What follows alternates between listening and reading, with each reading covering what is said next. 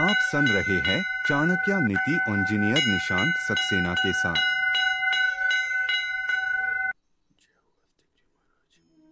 नमस्ते, मेरा नाम है निशांत सक्सेना।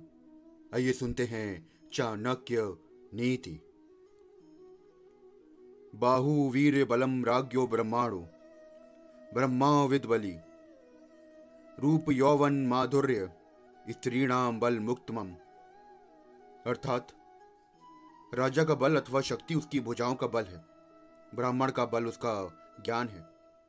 स्त्रियों का बल रूप और यौवन के साथ साथ उनका सुमधुर व्यवहार है।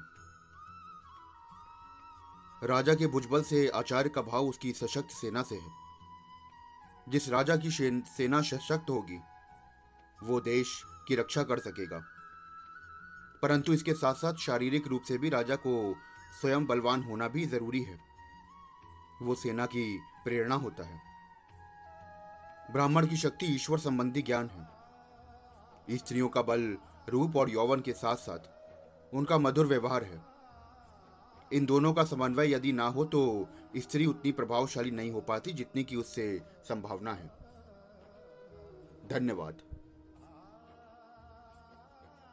आचार्य की संपूर्ण नीतियाँ सुनने के लिए चैनल को फॉलो करना ना भूले।